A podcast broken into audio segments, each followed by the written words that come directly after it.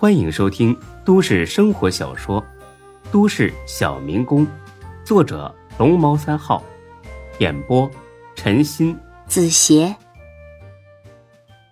第六百三十三集。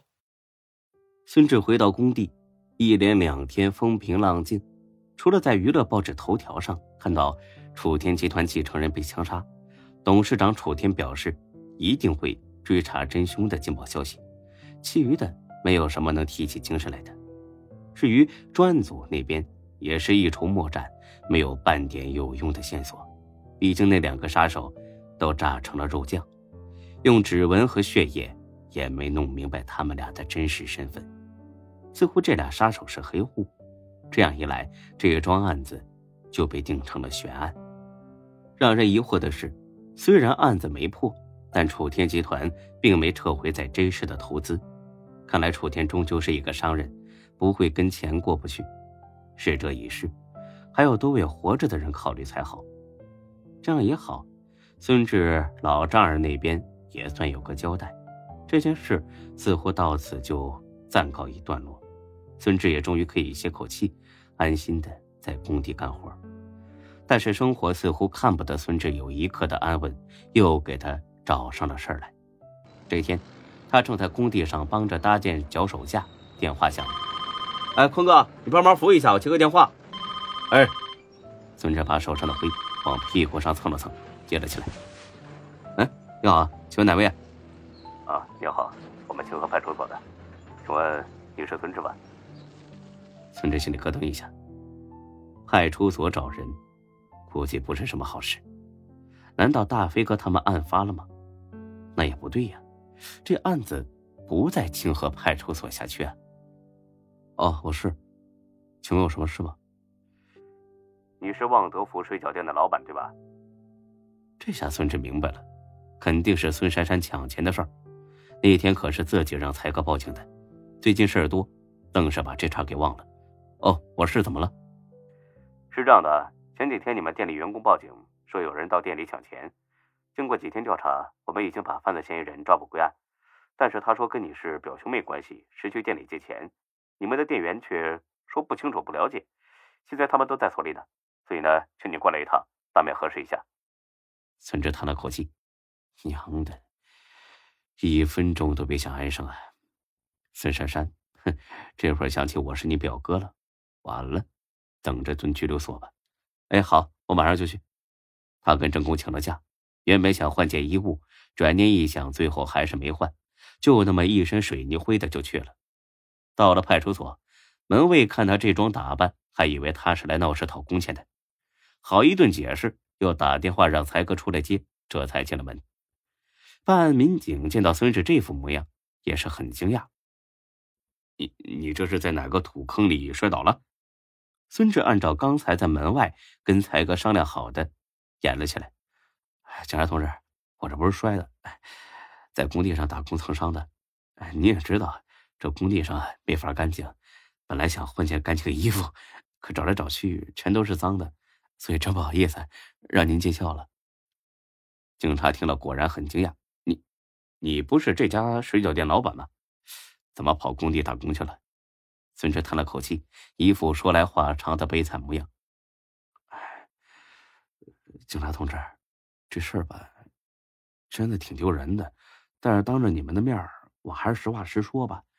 其实我早就破产了，这家水饺店已经是他的了。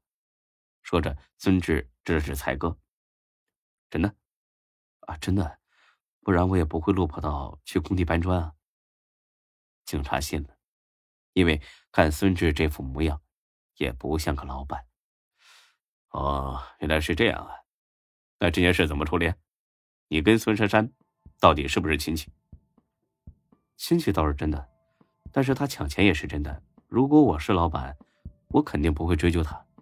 可问题是我早就不是老板了，他这么做等于是抢才哥店里的钱。哦，对了，才哥，实在不好意思啊，你大人有大量。你别跟他一般见识，你别再追究了。才哥呢，哼了一声，开始入戏了。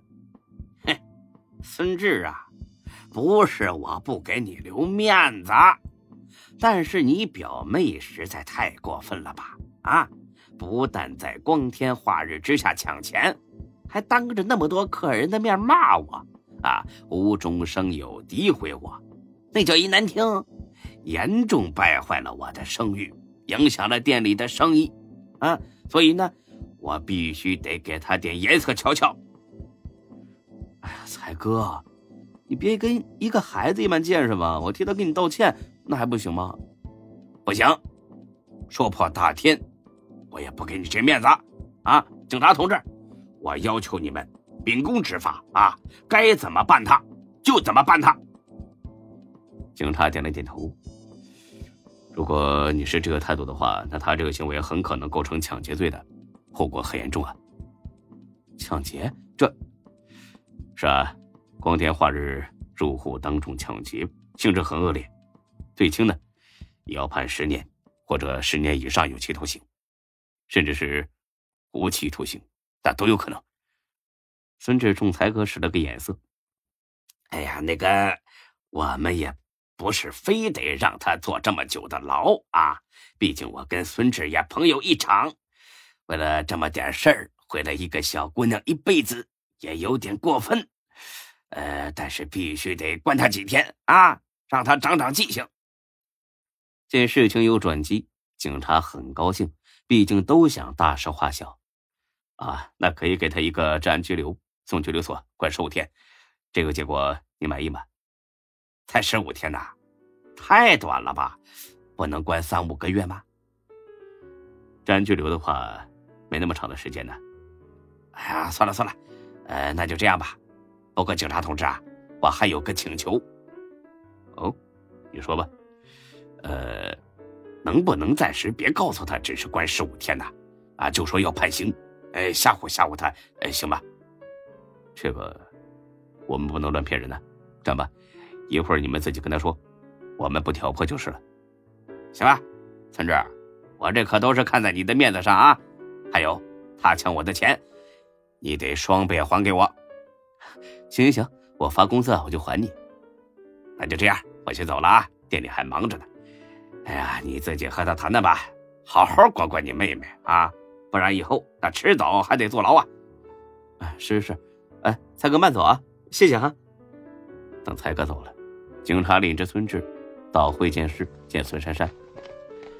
跟孙志想的差不多，这姑奶奶一点没觉得自己哪里做错，仍旧是一副。颐指气使的傲然神情，见孙志进来，孙珊珊很不耐烦的翻了翻白眼：“你怎么来了？我有工作要干，又不是你的贴身保镖，不可能二十四小时随叫随到的。我说你想干什么呀？